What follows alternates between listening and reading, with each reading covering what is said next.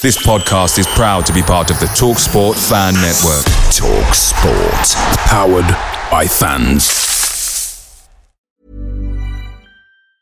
And there it is. That's as good as it gets on this stage. Nissan Townstar EV strikes again. It's an unstoppable van. Unstoppable. Look, Just fantastic. You can actually see the Pro Pilot technology in action. Effortless parallel parking. It moves with all the confidence that comes with a five-year warranty. And with a bench full of all-star van experts, there's real strength in depth here. That's all-star quality. Search Nissan Townstar EV and visit your local all-star van centre to see for yourself. Terms and conditions apply. Five years or 100,000 miles, whichever comes first. ProPilot is an advanced driver assist technology. Driver's responsibility to stay alert, drive safely, and control vehicle at all times.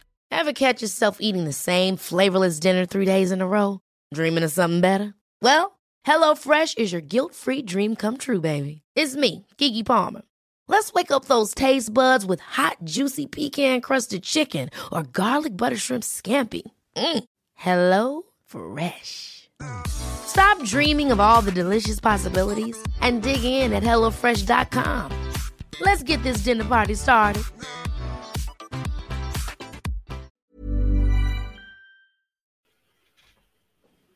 Good evening. This is Talking Devils, your favourite Manchester United podcast. I'm your host, Wayne Barton, joined by a right motley crew tonight on this Sunday evening. Uh, first of all, I'll go clockwise, joined by Kyle, my good man. How are you doing, Kyle? Are you good? Good, yeah. Uh, United hasn't been able to ruin my weekend this weekend, so it's all it's all good right now. they'll, they'll ruin it twice next week. Don't worry about it. um, yeah, um, I said clockwise. That's obviously for the, the people who are watching it on YouTube. If you're listening back on the audio, what are you going on about clockwise? Um, obviously joined by Andrew as well. How are you doing, Andrew? Are you good? Yeah, not too bad. Same as Harry. not had to worry about the results so far. So, been quite a relaxing weekend. Looking forward to for me is always the biggest game of the season tomorrow night, which I'm sure we'll get a bit of coverage on today's show. Yeah, we'll definitely be talking about that game. And Harry, how are you doing, mate? Been a little couple of weeks since we had you on. How are you doing? Yeah, yeah, okay. Uh, all honesty, a little bit worse for wear today. Was out out watching the Joshua fight yesterday, so you know, been uh, been slightly worse for wear um, and bracing myself for tomorrow. So, uh, so yeah, I'm, I'm, okay. I'm okay, surviving. Oh, as long as you don't do any Anthony Joshua inspired um, monologues. Oh no! Well, you are here for that, so you can do the monologues if you want, just possibly not in the same fashion. Oh, um, yeah, if you're if you're watching back on on YouTube or Facebook, feel well. If you're watching live on YouTube or Facebook, feel free to get your questions in, and we'll get to as many as we can. If you're watching the replay, please say hello. We do still um, reply to your comments, so feel free to do that. And um, if you're listening back on the audio podcast, please be sure to um, like. I don't know if you can like on those platforms, but subscribe and give us a review on the platform you're listening on. It's going to be a busy week on the pod this week. First of all, I want to congratulate Phil Marsh, um, regular Friday night podcaster with Lee Lawrence and Keane. Um, Phil has been given uh, a really good position at Pilkington FC. If those who um, watch the or listen to the podcast are unaware, he's recently um, done his metatarsal in, so he's got a few injury problems. And in that meantime, he's been given um. I'm going to say promotion, but it's not really. It's his first coaching role of the under 23s at Pilkington.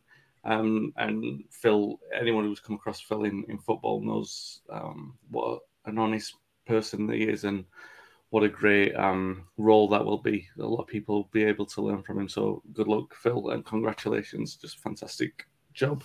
Um, we have got um, a packed week on the podcast as well. So Joe Sealey, the son of Les Sealey, is going to be on the podcast tomorrow.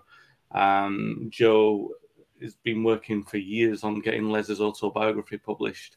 So we're going to be talking to him more about that. And I'm sure anyone of me and Andrew certainly are old enough to remember um, Les and what a character he was. I'm sure about you, you guys, you young ones, Kyle and Harry, but we um, we certainly do remember him and love him to bits. Um, also on, Tuesday, on Tuesday's podcast, we're obviously going to have two match reactions. First with Luke Steele and Jamie, and then with Paul Parker. Um, I guess it's the biggest game of the season, so I might as well have a couple of match reactions in there. Also, going to be talking to Andy Slater from the um, the Barmy Army Women's fanzine. He's the editor of that, so we'll be talking to him on Tuesday, and I'll be talking to Matt Dickinson finally on on Tuesday. He's the guy who broke the story about Jim Ratcliffe, the takeover, um, the takeover bid. That's not why I'm actually having him on. It's because he wrote this book, 1999, and uh, he just happily coincided with that, so I'll be able to grill him on both. And it's a great book, by the way. Give it a read. Okay. First things first, we'll start with the good stuff and then get to the dread. The good stuff is, first of all, that Casemiro um, looks like he's nailed on to sign. He's he's um, the fee was agreed. I think he's had his medical already. He's been in Manchester. Um, he seems to have been quite happy to push for the move as well. Um, Andrew, I'll come to you first on this. It's a massive um, st- statement of um, progression from United to make a signing like this, or for, Ten Hag at least to say, look, we've had a massive hole in that midfield for a long time, and you might as well fill it with one of the best central defensive midfielders in world football, certainly over the last two or three years. Um, so, I mean, there are some concerns about his age, about Real Madrid letting a player at his peak go, you know, like they did with Varane, obviously selling as a dud. Um, but all in all, it seems to be a very positive signing. What do you make of it? I think it's a superb signing for, for Manchester United. And, you know, there's people saying it it's come out the blue, which it has probably to most supporters from a couple of people I've spoken with who get a little bit of inside scoops have said it was a name which was thrown about early in Ten Hag's days. It was somebody who was looking to get into the club, but they just thought there was no possibility of that happening. And, and, and we've seen that over the years with many signings that are, what United have made where signings have come out the blue. You know, you, you look at Cantona, you know, it, it, was a phone call to Alex Ferguson hoping to sign Denis Irwin. Yeah. And Chicley asked for Cantona and he got Cantona. This is almost a little bit like that. They, the club had him on a list of players, never thought they were going to get him. The attention and the focus has pretty much been on De Jong, who apparently is still linked. He's still a possibility could come in if, if they get the issues resolved with Barcelona. But he's the sort of player which we need. We've been crying out for, and you know, people have said we've never replaced Carrick um, since Carrick went. We've never replaced Keane probably since since Keane went, and it. They're not the same type of player, but he's a player who's going to get up and down the pitch. He's aggressive in the tackle. You know, Ten Hag has said constantly, we need to get more aggression into the team. You know, we, there's there's players who aren't putting the foot in or we're not getting that energy in the tackle and the energy in the press. And I think that's exactly, excuse me, what he's going to um, he's going to bring to the side here. I think he's going to lift other players' games. Um, the interesting one is now what's that dynamic going to be between Fred, who he plays with in the, in the national team?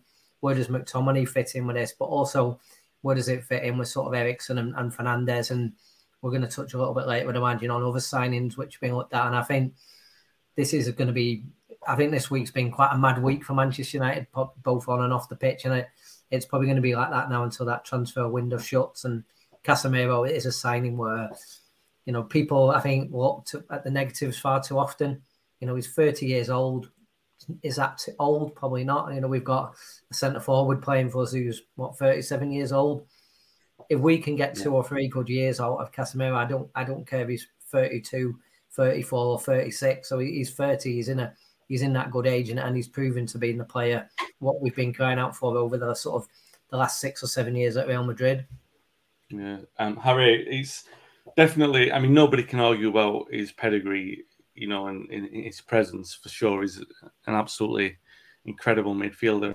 He's probably never been mentioned in the press before because he seems so ungettable, and, and it seems crazy that United have considering all the dithering over De Jong, that they've managed to accelerate this over like a matter of hours to the point yeah. where you know the deal was agreed and they got the, the medical over the line and everything like that, and that he seems keen to come and he's pushed for the move and everything like that. Um, yeah. Obviously, there's there's all the things with Camavinga playing there, and they've obviously got Kroos already. There's, they've got players around to make that move a little bit easier, but he seems to want the challenge. He's mm. obviously going to be familiar with Varane and Ronaldo as well. So there's a winner's pedigree coming into the dressing room. Um, where, where do you stand on this? Are you, you happy with it? Yeah, yeah, absolutely. I mean, I don't think anyone can be unhappy with bringing someone of that kind of quality to the club. Um, and as you mentioned as well, it was, it was good to see um, from a perspective of how quickly they turned the transfer around that we could attract this kind of um, you know pedigree of player uh, to the club. I think in comparison to De Jong, it just goes to show if a player is actually keen to come and play for United, things can be done quickly, and that first and foremost is really important for me. Um, you know, we want to buy players that want to actually actually be here and not have a list of demands and and you know uh, loads of toing and throwing. So the fact that he's so keen to come is absolutely fantastic. You know, it's been very very clear we've needed to add quality in that area of the park for a very very long time. Um, you know, as was mentioned before, you know, Carrick, Keane. I kind of agree with that line. To be honest, Keane would I don't think was ever replaced in terms of a character, you know, who would get the midfield going, or get the whole team going, really get under get under United players' skin if they, you know, did a bad pass or or they weren't quite right, you know. Um, so I, am not saying obviously he'll be that kind of player in his uh, in his kind of character mentality, but he'll definitely be a positive addition. Um, the only slight concern I have is that obviously, you know, it's a different league. It's, you know, a quicker tempo. So it may just take him a little while to get up to speed. Um, like we saw with Varane last year, he, you know, struggled a bit, got a couple of injuries, was in and out of the team. Um, and especially in that position, you know, when you do have to go up and down the pitch, yeah, given he does do it for Real Madrid, he may need to do it a little bit more for United because of how quick the Premier League is, and you know, as as we've seen already in the first two games, no game I think is an easy game in the Premier League. Doesn't matter who you're playing, home or away. it's a it's a tough game. Whereas you know in La Liga you can maybe get away with maybe three to five games, which which not not where you can sit back and relax, but are slightly easier than the rest. So so those are the kind of challenges he might face. But overall, I think it's a fantastic signing and you know, great addition. Like I said, Christian Eriksen coming into the middle of park this year. Also, you know, it, it's somewhere which Ten Hag obviously knew we need to improve, and we have. Yeah. Um, Neil says it's a good signing for United. Jason says excellent signing, great to hear. He wants to come. Hope he's presented to the crowd before kickoff tomorrow. Maybe not. I mean, this time around it might incite a riot if anyone's in the. But um, uh, Dan also makes a great comment here. I think it's very good signing. My concern is that we I think we're still missing the control in the midfield. I like Carrick, Scholes, Modric, and, and Kroos. He wins it back and then passes to who?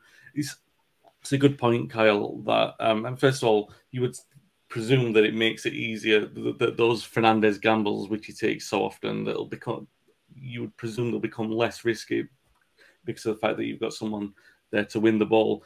But I mean, it's a great point that I mean Harry and Andrew have, have made about his presence and his pedigree. You're talking about a player who can automatically demand respect in the middle of the park. So if he's pointing the finger where problems are going, and also I've talked about Varane and Ronaldo, we're talking about areas of the pitch where you've got players who understand. At Real Madrid, one of the handful of clubs where every single game the opponent is raising themselves to to play against you. So he's already going to be aware of that kind of uh, pressure on him. Um, it's a signing that we know that it could go wrong. It could not go perfectly in the same way the Ram goes. And they're there. The Schweinsteiger one is another one that stands as like a sort of a concerning barometer of, you know, like something like this that could go wrong. But it does seem on paper like a really smart signing, doesn't it? Yeah, I think it seems like a great signing. I, have seen some people be unhappy with it just because of the age. Um, I, I, I, think he's, I think 30, you're still in your prime. Um, I could see later in the contract maybe, but I mean, 32, 33 to me is still, um, you, still have really good years of football left in you. Um, yeah, I, I think it's a great signing. I to me, I think it's it's potentially even a better fit than than De would have been. Um, I think we needed someone that can shield the back four. Um, I think he's exactly that kind of player. Um, I think he adds a little grit that I don't know that De would have necessarily done for us. Um, and in that regard, I think he's he's a really good player.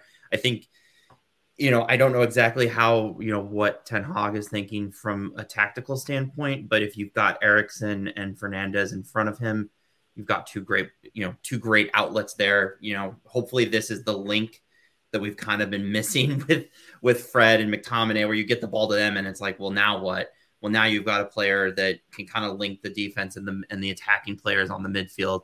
Um, I think I think he's the perfect player to kind of do that. I mean, he you've seen what he's done at Madrid. He's a numerous time European champion. Um, he's been a really key part of those sides. Um, yeah, I think it's a great fit. Um, I, I, mean, we all know that any transfer can go poorly. How many great players in the last decade have come to United and not worked out?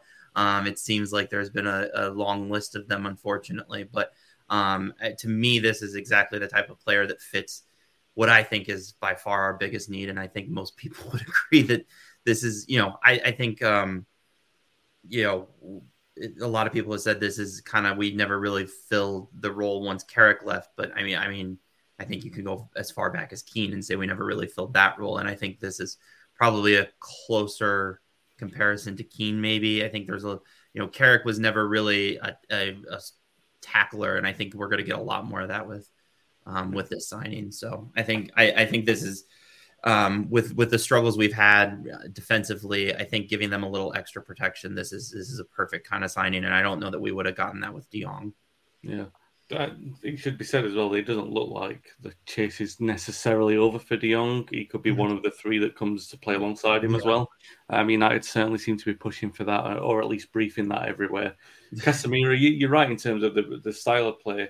Um, he, what makes it funny when I watch him play is that he reminds me a little bit of Carrick and Keane in that like he's obviously not afraid of the tackle, but his intelligence, his positional intelligence to actually break up the play and read read it um, is very much yeah, it's reminiscent of Carrick, but Keane in his latter days was doing that for fun and um, you know, you know, I mean, Keane. Even I, I still assert that when Keane had his dodgy hip for the last two years, he was probably man of the match most weeks. And if he wasn't man of the match, then someone had to do something exceptional to to to beat that. So if if Casemiro can come close to that for the next two or three years, then United have got.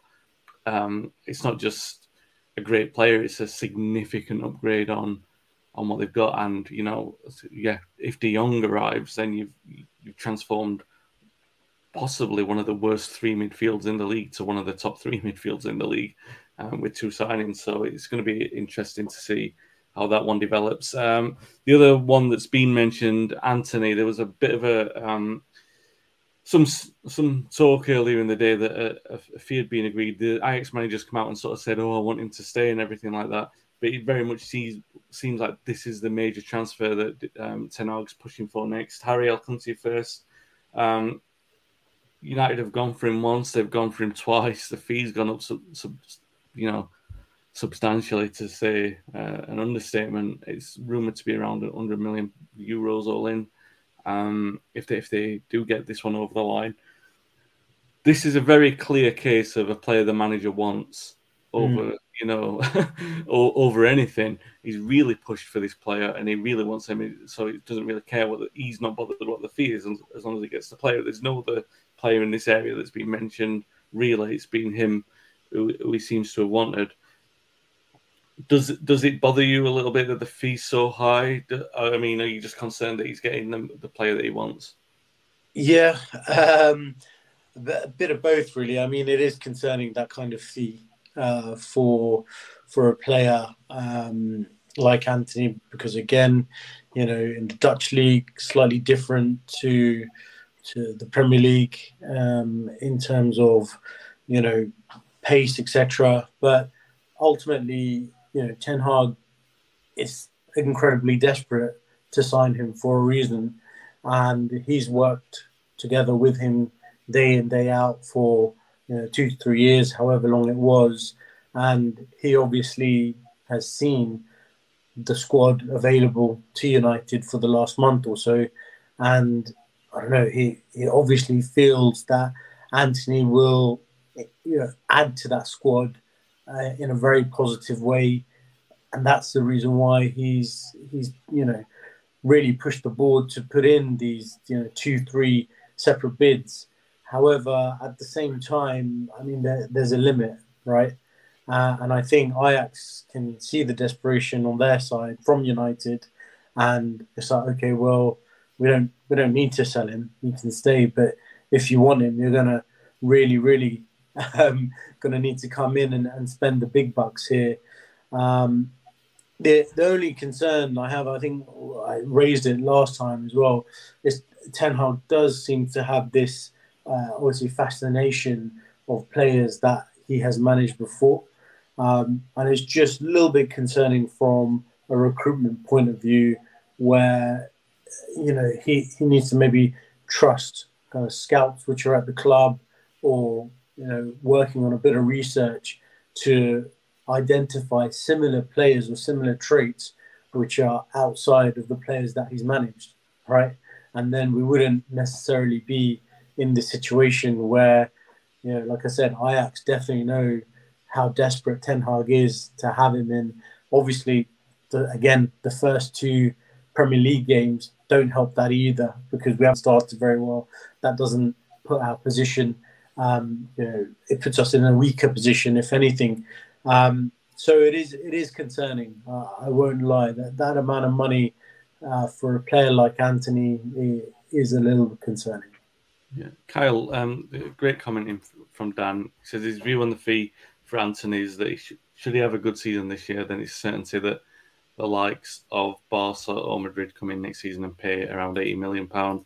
And Jim says, how can Antony be worth that much? And they won't pay the extra for for Frenkie. This is really good. It's an interesting point here because United's balance sheet um, doesn't really.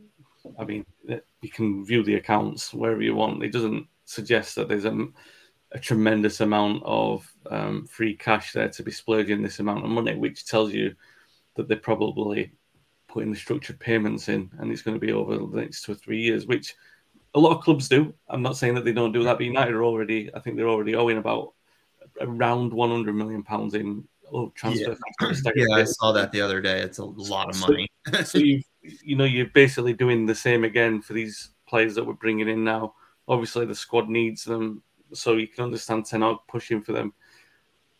Antony's very special case in point. The fact that it's a lot of money for a player who you would probably, if United were paying forty million pounds for him, you'd be thinking, all right, that seems about the same, you know, the, the sort of standard what you'd expect for someone from the from the Dutch league. But it's gone up and up and up.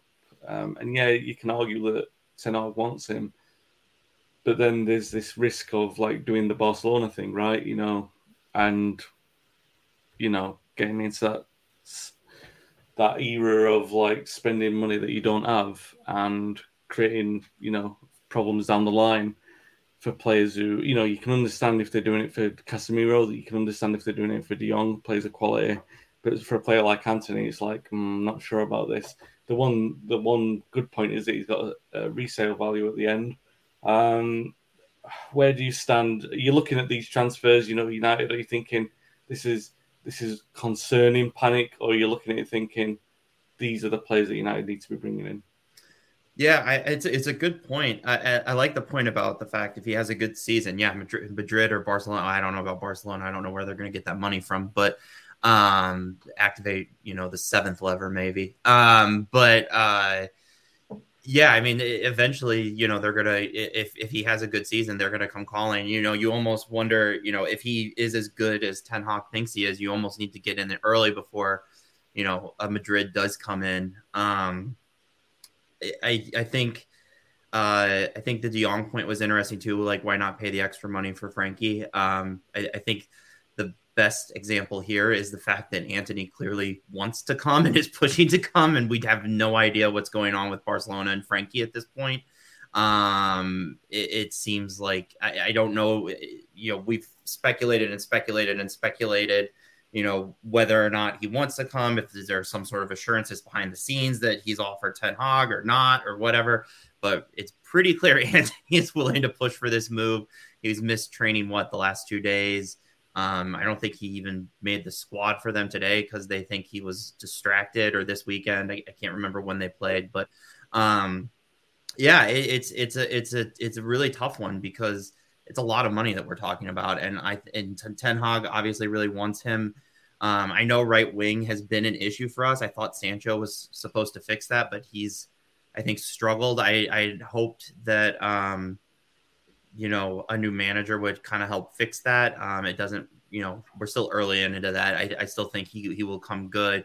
Um, I've seen a lot of people say that he's a left footed right winger, and you know the ability to cut in and take those shots is something that Ten Hag really wants. So I think that that's you know he offers something different from what we have in that position that is a key position for us right now.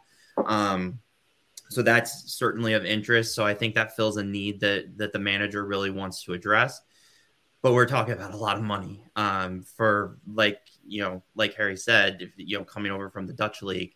Um, it's you know I, I, don't know it's hard to say at, at, the end of the day if the if the manager wants him and the you know we are able to pay the fee and it's you know the transfer sanctioned then yeah go get the player. Like you, you know but if it hinders us for the rest of this window into the next window then you know then then you know that's obviously a very different conversation. Um but yeah I mean, I, I think you know we we've we've complained that the manager has not been properly backed, and now he's asking for this player that he wants that fits his system, that he knows that he has a relationship with, and you know we got to pay to do that. So you know I, I, don't think we can have it both ways. If we want to have the manager backed, I think you gotta you gotta go get the player. Um, and hopefully, you know, my hope is is you know we're talking about 100 million euros. I think is the number being quoted right now. Um, hopefully with him kind of pushing for the move internally, I'm hoping that, that there's some sort of negotiation that will go on. But it seems like the you know it seems like the club is is pretty firm that it's going to be you know 100 million euros, which is uh, an insane number. Um, but yeah. let's see what happens in the next two weeks. Yeah, um, yeah, it's not going to be the only money that United are looking to spend as well. Yeah. Um, Jason says we need more attack attackers. We're not creating enough chances. Um, and Dan says it's a good point that United are currently looking to spend cash they don't yet have. Um, it's not to say they won't have it, but as it stands today, it has to be against forecasted revenues, risky. Yeah, it has to be said, United are not the only club doing that as well. Um, Rory says, "Are they spending money they don't have, or is it almost a sign that investment is coming to a partial or full sale of the club?" Um, yeah, going to be a lot of speculation like that over the, the coming weeks. Um, a lot of people watching at the moment really appreciate that and the, the, discussion that's coming in. Please hit the like button on, on YouTube. I think it really helps the visibility of the, the show. So, um, yeah, please hit the like button. Really appreciate that, and it does help us. Um, Andrew, you know, Antony is the guys have already said he's coming from the Dutch league. For every Van Nistelrooy and Robben, there's a Depay, or the um, the fella who went to Middlesbrough and never scored apart from against us that time. I can't remember his name, but I remember him scoring against us um, in the snow in April, only in Middlesbrough. Um, it is a hit and miss market, and it's a lot of money. Um, but again, it is a player that Ten Hag knows, and it's a player that he clearly wants. What do you reckon? I think every transfer is like that. You know, it's easy to say, oh, you know, not everyone from the Dutch leagues made it, but you know, not everybody from the English leagues made it when they've come to Manchester United. And you know, there's been big players at other clubs who just can't handle the pressure at Manchester United. And you know that you know, you look at the likes of Veron over the years. You know, when, when we signed Veron, it was for me that was a, a statement signing. What probably set world football alight. It was probably the biggest signing Manchester United have ever made. We, we've always tended to to buy players and develop the player and make him into that superstar, like like we did with Ronaldo or with Beckham. And signing Veron was was a big statement of intent, and it just didn't it just didn't work for various reasons. And some of that was we probably didn't actually need him at the time. You know, we already had a superb midfield, and okay, Beckham was looking to go to Real Madrid. There was probably a, a bit of a continuity plan with that. But I think what I've seen of Antony, you know, he's he's been and, and it's very limited what I've seen. I've just seen the odd clips and done a little bit of research. And then what what's got me is, is the manager stuck by who he wants to be as his initial targets. He knows who he wants to bring in, and if that's going to cost a few million pound more, which was probably the initial fee, then, then so be it. It's it's like monopoly money these days. It doesn't really mean that much to the club. It, you know, you pay this for one player and you pay that for you pay that for another player, and that's that's the price what it happens to be these days. I think you know, the 100 million figure, probably euros, you're probably talking about maybe 70, 70 million up front and maybe 30 million, depending on what probably what he wins over the next five or six years. I think there's a bit of a so 70 million. 70 million, yeah. but there's probably a bit of a hype on it because it, it's a World Cup year, and you know he's a Brazilian player. Brazil are probably yeah. going to have a quite a decent team at the World Cup, and it's one of them.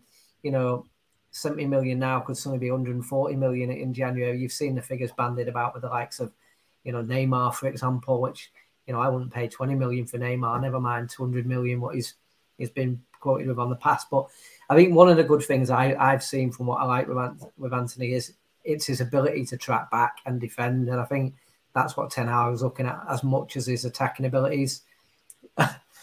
Sorry, probably make um, he'll probably make Dalot better. You know, he'll give a lot more strength to Dalot on that on that side than what he's getting cons uh, at the moment. And was it Kyle said before? He said, you know, with Casemiro, who does he give the ball to? There's another option for us there now. You know, he likes to cut in; he can put a good pass in and I think it gives us a bit more fluidity to the to the front three. Um, to, tomorrow night's the key for me on how does this team progress going forward. Does does Ronaldo play? Does Omar Martial come back in? Okay, probably have a discussion on that later. But I think Antony just fits in slightly different. He gives us something we haven't got at the moment, uh, whether that's weighing in with some extra goals or the pass. And I wouldn't rule out us getting um, Gakpo as well. I think there's two key things here. There's one, what happens with Ronaldo does if Ronaldo's here at the end of the transfer window, what does what does that say about maybe where we're going for the future? And I think it's a big six months as well for Rashford. Mark, you know, is I like Marcus Rashford. I think there is a player in there, but there's just something not quite right with him.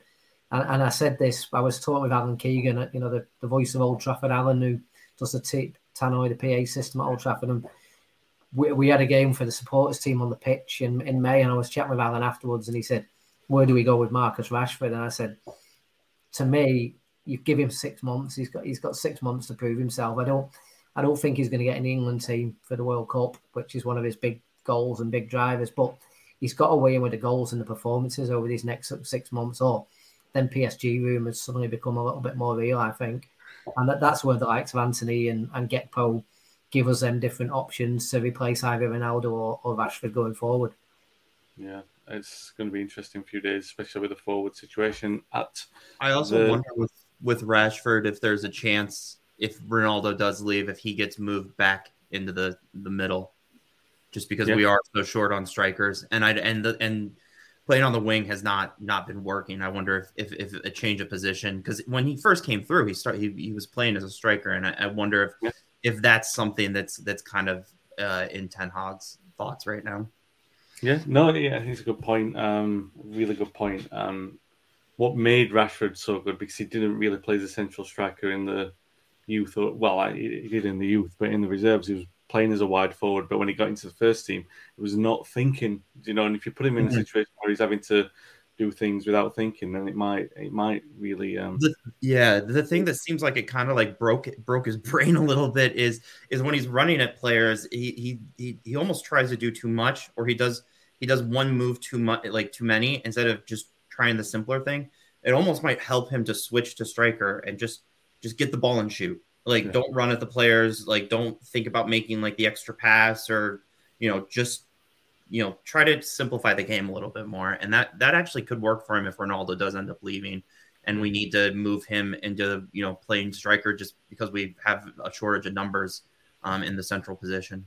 Yeah, I think for me tomorrow night team selection is probably a good indicator of what Ten Hag's plans are. Does does Rash, uh, does Ronaldo start tomorrow night? Maybe Martial comes in ahead of him, and, and I think there's going to be a possibly a couple of surprises in the lineup tomorrow. You might see actually Martinez maybe just playing slightly in front of a back four tomorrow night. Yeah. Well, we'll get on to that in a moment. Uh, Stephen puts a comment in here with our record in signing Brazilians. I wouldn't be very confident with Antony or Casemiro. I, am going to say I spoke to two Brazilians that we played that played for us, Rafael and Fabio, and they both said that. Um, well, they they raved about um, Casemiro for sure. Um, didn't didn't say bad things about Antony, but they raved about Casemiro for sure. Um, so um, you heard it from the the Brazilians. so there's good things there. Um, Dan says Rooney's article in the Times was spot on about Marcus needs to go and find his best form probably else elsewhere. Um, yeah, we'll talk about Liverpool now. Then let's get into it because that's what everyone is waiting for the the preview. Oh, I've got to come to a couple of comments here as well. Um, Jason said Rashford's best seasons have been when Luke Shaw is playing well behind him. That's a good point. You're obviously going to need um, fullbacks, um, and obviously Jason Prime says Afonso Alves, who was the Middlesbrough forward who scored against us and never scored against anybody else. Good, good memory, Jason. I'm normally better for stuff like that. Um, so um, let's talk about Liverpool. Um, it's a it's a tricky one with the selection. Obviously, everyone's expecting that you know Liverpool are going to come and turn us over. I mean, there was a concern. I think uh, it's a good a good lad, um, Ian Marshall, who was a United author and an editor of books. He commented about the first. It was a there was something about United's first ever game at Old Trafford, and Liverpool came to Old Trafford and scored four. And he said something um, along the lines of, "Oh, I could see Liverpool coming and scoring four again at Old Trafford." I said, "Why so optimistic?" um, because it feels like that at the moment. Um, Harry, I'll come to you first on this. Ten Hag, um, he's obviously got some massive decisions to make, and to be fair, probably got a couple of these questions to answer himself because he, you know, he changed his system against Brighton. It didn't start very well because he had Eriksen as a false nine.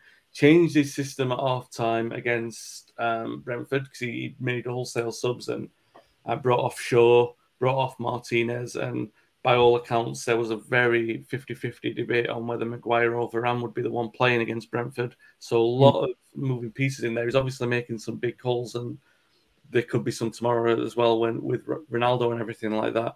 Um, and Rooney's obviously come out today and said he dropped Ronaldo and Rashford. So, it brings this consequential question who do you bring in? Do you bring in Garnacho? Do you change the system? Do you, as Andrew was saying earlier, put Martinez in midfield?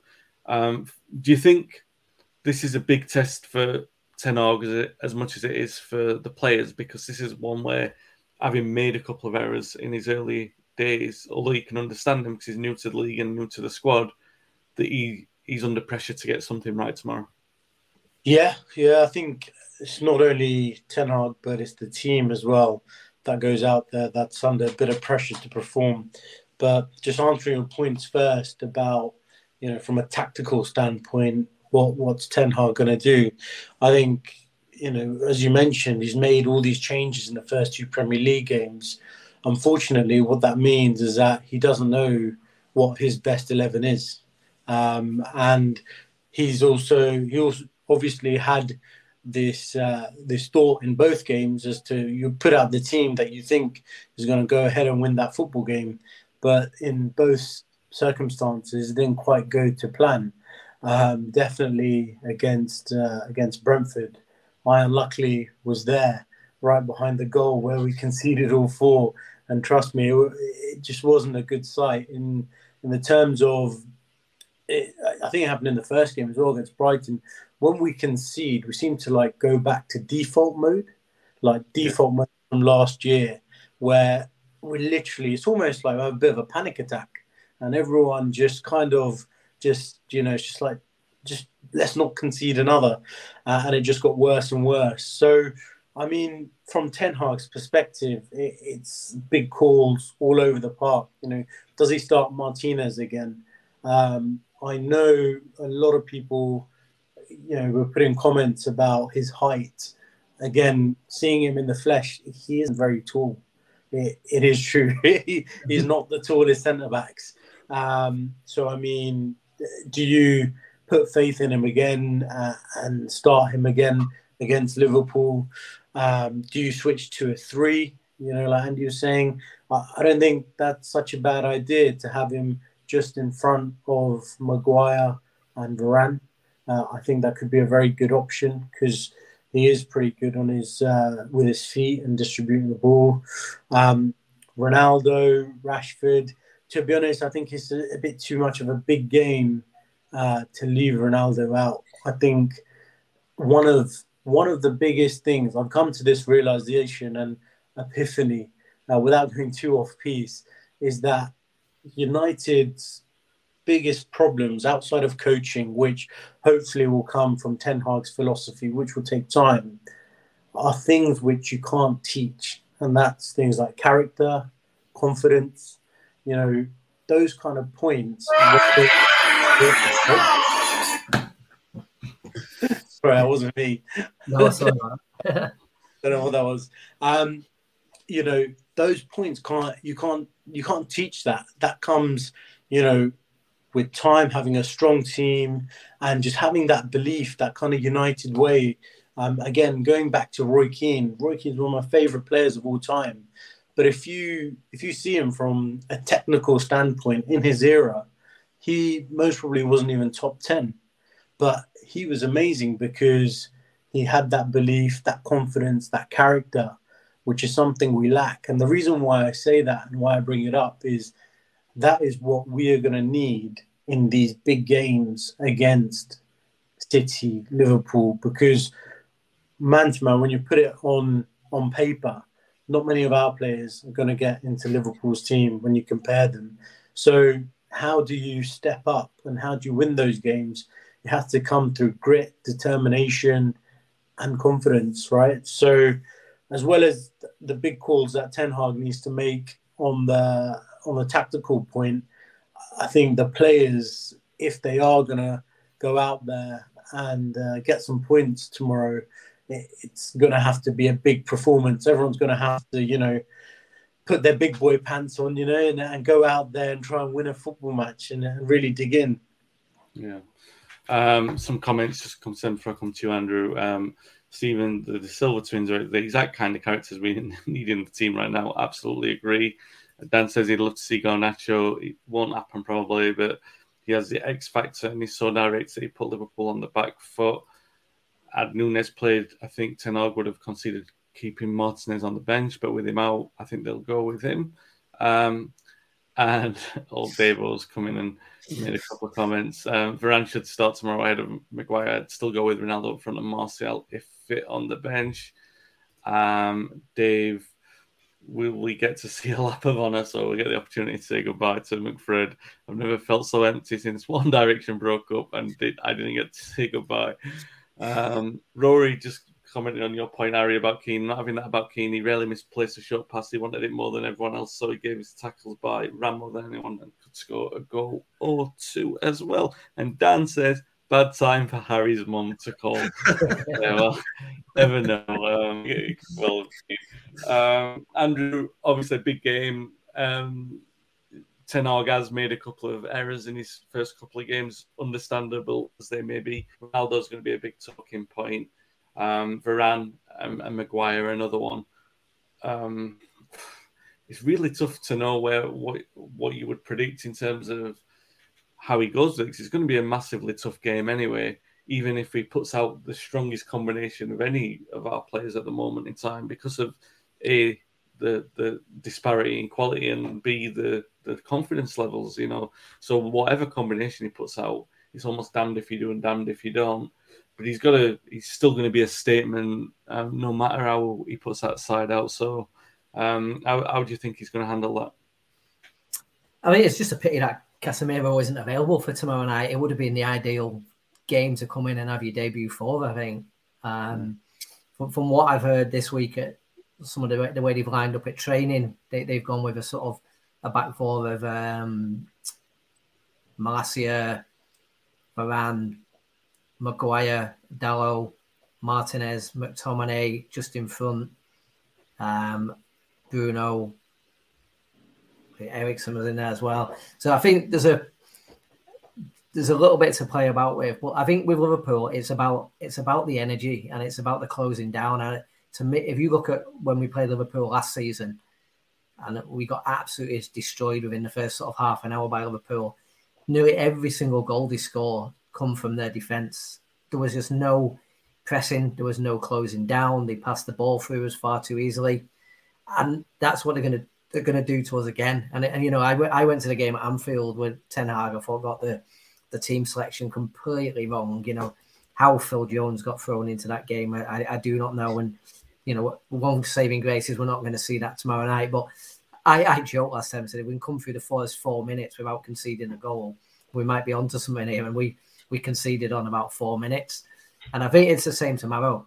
I think, as as Harry mentioned, the, the body language and the, and the way that the team responded to going so early down against Brentford last week was was absolutely diabolical. And it, we we just, I mean, if we concede early again, everyone's heads are gonna heads are gonna go. And I think it's about getting that energy back into the team tomorrow night. And I don't think Ronaldo fits that bill. his, yeah. his body language has looked as bad as anybody we've seen in a while. He, you know, he flaps his arms around us, as Rooney's come out and said today. You know, it's not a good sign for the rest of the team to be doing. And I think for me, okay, Martial's been out for a couple of weeks.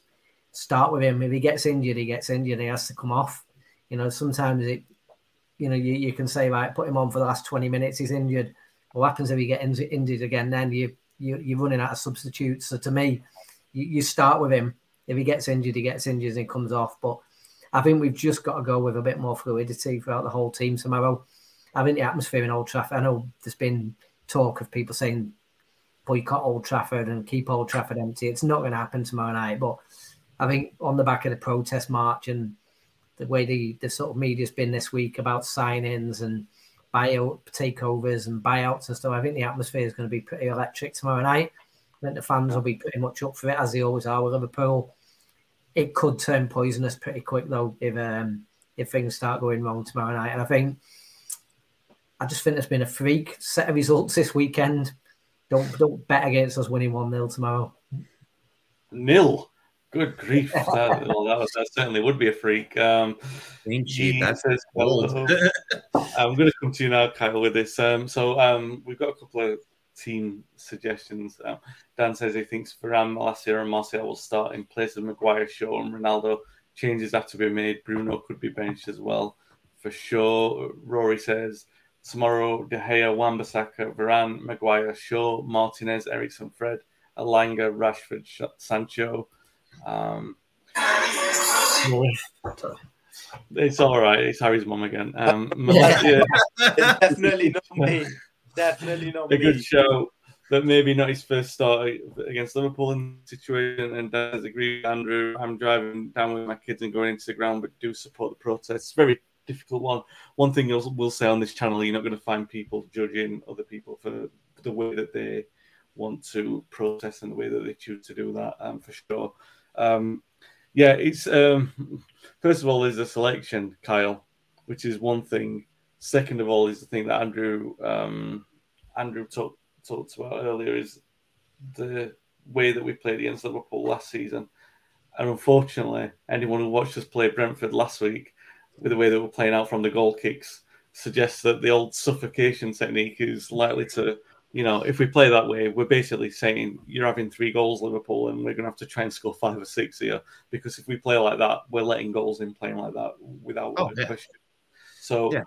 It'll be bad. it'll, it'll be as bad as last season if that's what happens. Um, no, I, I mean, I think, I, I think we could talk about selection as much as we, you know, we could talk about selection for hours probably. You know, who we think should play. I mean, I, I, think we could talk about right back. Um, honestly, I think this is maybe a game where I would put Wan-Bissaka in just because I think defensively he's better. I think this is probably a game where you are looking for your you know uh, your better defensive players. Um, I, I, I I understand why he likes Dalot going forward, but uh, I, would be more worried about shoring up the back four tomorrow than that. Um, but at the end of the day, it's all about the right mindset, um, having confidence to not make silly mistakes like we saw last weekend. Um, if they come out and do that again, uh, it's going to be a disaster. Um, they, they, they, we saw what happened as soon as the first goal went in, and it was a bad goal. I mean, it was a bad mistake by De Gea. It never should have been a goal. Um, Harry probably had a really good view of it based on where he said he was sitting. Um, but uh, if that happened, I mean, you just saw how deflated they got, and from there on out, eh, they were never going to win that game because um, everything was sloppy. They they beat themselves really. Um, yeah. They they couldn't do the simple things, um, you know, and they'll they'll get they'll they'll find themselves right back in that position tomorrow if they if they concede in the first ten minutes um, you know, it's over. They won't get back into it. Um, they, they they will struggle to get the ball out of the defense. Um, they they won't be able to get the ball in the midfield. You know, whoever starts up front, and we can have that debate over and over whether or not it's Martial or or Ronaldo. Um, they they'll hardly touch it because it's just it'll get sloppy. Um, and we've seen it too many times over the last 12 months. They just lose total belief in themselves as soon as they um, as soon as they run into any sort of adversity. Um, so I think the first 10 minutes is really where we're gonna it's gonna be telling. That's really where we're gonna figure out is this a game that we can get something out of, or is this a game where you know we've seen it all too many times the last you know six to 12 months. Um, you know, where that first goal goes in and then, you know, the floodgates just open and we get, you know, just humiliated, I guess is really the word. I mean, that's what happened against Liverpool last season. That's what happened against, you know, that's what happened last week. So, um, yeah, it, will be interesting. I it, like like I said, I mean, we could talk about team selection for hours, but I don't think it matters. It, it, I mean, it, does matter, but it doesn't matter if if they don't have confidence in themselves and if they if if they make any sort of silly mistake that leads to an early goal it, it's over. It won't matter which 11 are out there. So um yeah i mean I, I'm, I'm hopeful. I'm hopeful for any game. You have to play the games for a reason um you can't just assume that it's going to be bad just because it's been bad recently but um yeah i, I you know I, I i'm hopeful for this game but um, I think we've seen it too many times the last couple of years. So. Is it, in your opinion, having watched this team as we all have for like the last sort of four or five years, are you, are we kind of hoping to see something that we've never seen before, which is, and I don't want to say this like because it sounds really critical. You want to see a reaction from them, and I'm not being well. I guess it is an harsh thing, but I think it's realistic. We've just not seen a team that has reactions in them. Yeah, I, I mean it's it's uh I just as soon as you said that, I just thought of all the like tweets and Instagram posts that they put out after every loss, where it's like we have to look in the mirror and, and react, and and then there's never an actual reaction. It's all just words, um, which is is the most annoying thing in the world. Um, yeah, I, I, I don't know. I, I I don't know how you can come out of that game last week and not react, but I also don't know how you could come out uh, of last season and not react. And yet here we are with zero points sitting, you know, at basically at the bottom of the table. I guess thanks to West Ham, we're not bottom of the table right now. Um, but uh, you know, they're they're they don't they don't have any fight in them. And you know, I, I my hope is is that Ten Hag will eventually be able to turn that around and, and get their mentality right. Someone has to give them that belief back because they're not as bad as they've played. We know that. We've watched you know, Solskjaer had this team in second place, you know, what is it, like two seasons ago, two, three seasons ago, um, yeah. th- with a lot of the same players. They're not as bad as they've been playing. Um, they just, I don't know where the fight has gone. Like they just don't have any belief in themselves. And it's, it's really sad to watch. Um, it's sad as a fan. It's, it's like, I, like I watch Rashford play and there's just like, like him in particular, and there's just no joy there um it, it, it's like it's it's like kind of like it, it, makes me feel bad for like the like makes me feel like bad watching it like it's like it's like something's like broken some um some of these players like they like they like they're I don't know. It's I, I really hope they figure it out because it, we we can't keep watching it. They can't keep playing like that. Um, it, it's really a problem. Um, and uh, yeah, and, and that's one of the thing I like about the like like like Casemiro, I think is a perfect kind of signing because he's fiery. Um, if you I, you know you've seen some of the compilation videos that have gone around Twitter um, of his performance against uh, Liverpool, where he's going into those like bone crunching uh, challenges, and it's like you need someone like that in the team who's who's who's got some fight, who's um, you know fiery and you know has some passion and will get things going. And um, I, have seen some um, I've seen some of that in in highlights of Antony too, where he's he's he's a little bit he's I, I, he's a little bit of an instigator, and I, and I like that. You need some of the, these guys that got fight in them in the team. I feel like we don't got any of those guys, and I'm hoping that bringing people like that in who have that kind of character will rub off on the current players, because um, whatever fight they have is kind of gone. So um, we need someone who will bring it in. Although I think Ronaldo's tried to do that, and everyone seems to not want to take criticism, and now he's you know that's kind of why he's you know downed his tools. So I don't know. It's it's a it's a hard problem to fix. Um, but hopefully we see reaction tomorrow. That's a that's a long answer to say. I don't know that they have the ability to react, but I hope they do. Yeah. Um, yeah, I, I, hope on that, Kyle, is one of the things the signings to me brings is not just a different level of play than what we've already got. It's a change in the attitude of the dressing room, and you're bringing in players who haven't been in that negative dressing room for the last 18 months you're also increasing the competition on places. There's too many people in that Manchester United team who, as poor as they've been, the place is pretty much guaranteed. And they're now going to have to start questioning themselves to say, hang on a minute here, if I'm not performing this week, there's somebody else coming in to take my place here. And, you know, the options on, you know, Aaron Wan-Bissaka to me is a, is a prime example of that. He had a brilliant first season, absolute superb, quality defending, hardly anyone could beat him and then once people started asking questions about him getting forward, his whole game just seemed to go to pot. And, yeah. and you're talking about now, there's not a bad player in there. For me, he would probably fit in nicely on a back three.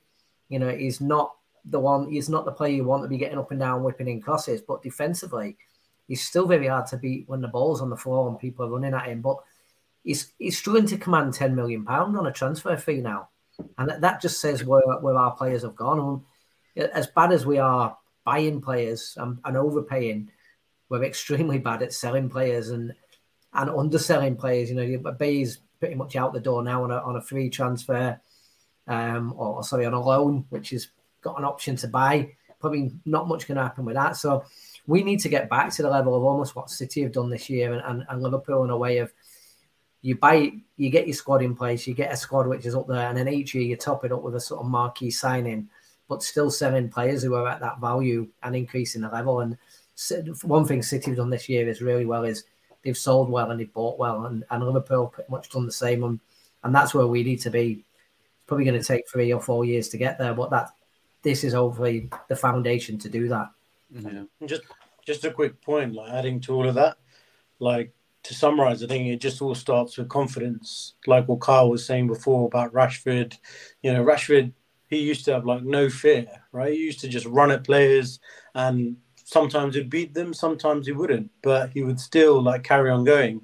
I think just just last couple of years he's he's lost that, and I think it's not just him; it's the whole team. If you look at Sancho, Sancho's regressed, if we're, if we're quite honest, from the player that we saw at Dortmund and with England. So I think if you start with the confidence and then you know just lifts everyone and then they stop playing the sideward balls and they start going a little bit more forward, a little bit more attacking.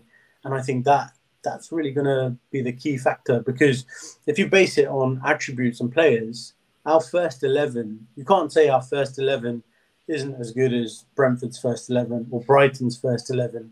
So, you know, what is the factor that's missing, right? It, it is these these points, I think, around uh, confidence, character, philosophy, which hopefully Ten Hag will will instill with them in time.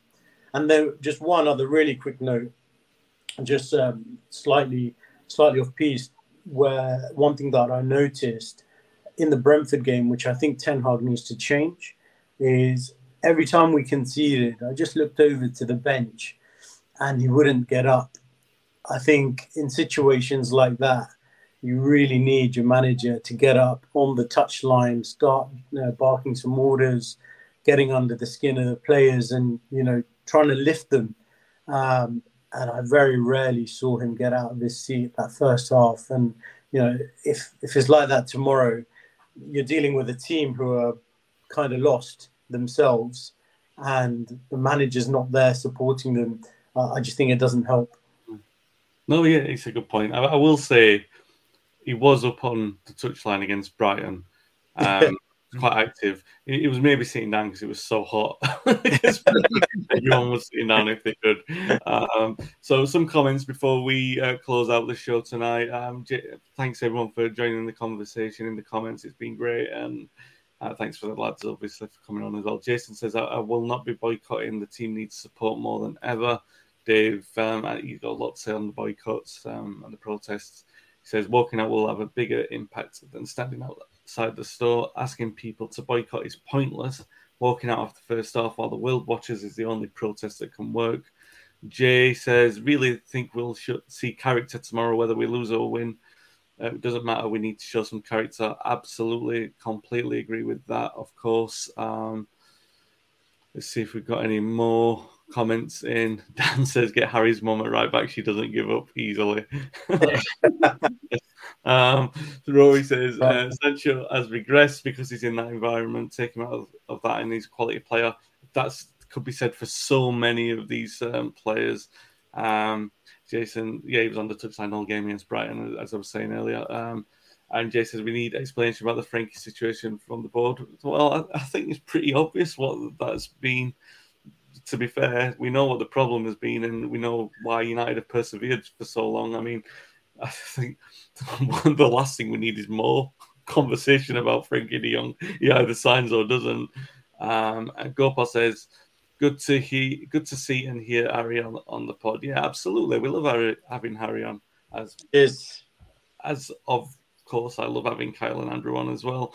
And and do what Jason says. Hit that like button, everyone. Right, we will be um, back next week to talk about this game and obviously the Southampton game, which will have happened um, by then. So it gets hopefully even if there's something terrible happens in the Liverpool game, we'll just talk about Southampton because surely that's got to be better. Um, yeah, so thanks for the guys for joining in. Um, we will be back. I'll be back tomorrow with this podcast with Joe Sealey and the of Les Sealey to talk about um, the forthcoming autobiography. And you did hear that right; it is an autobiography of Les. Um, he wrote most of it before he passed away. Um, congratulations again to Phil, and then we'll be back on Tuesday for the, the complete post-match, uh, post-mortem, whether that's a good or a bad thing. And I'm, I'm pretty sure that Mark will be doing a, a post-match podcast tomorrow, straight after the uh, straight after the game. So be sure to tune, um, tune in, tune in, tune in for that. If you've enjoyed the podcast, please hit the like button and subscribe on YouTube. We really appreciate the support for that. And if you're listening back on the audio podcast please be sure to give us a review of the platform you are listening on. Thanks a lot, guys. We will be back next week. Stay safe, stay well. Thanks for listening and watching. Thanks very much.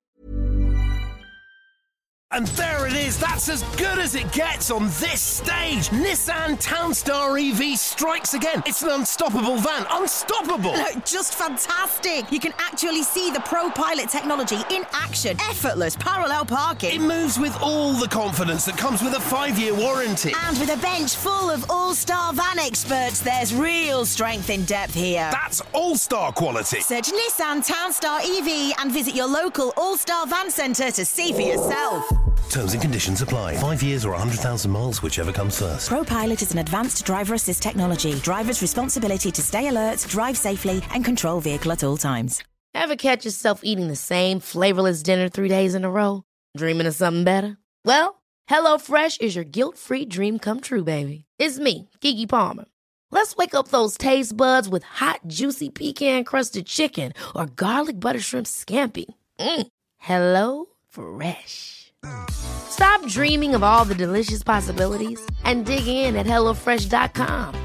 Let's get this dinner party started.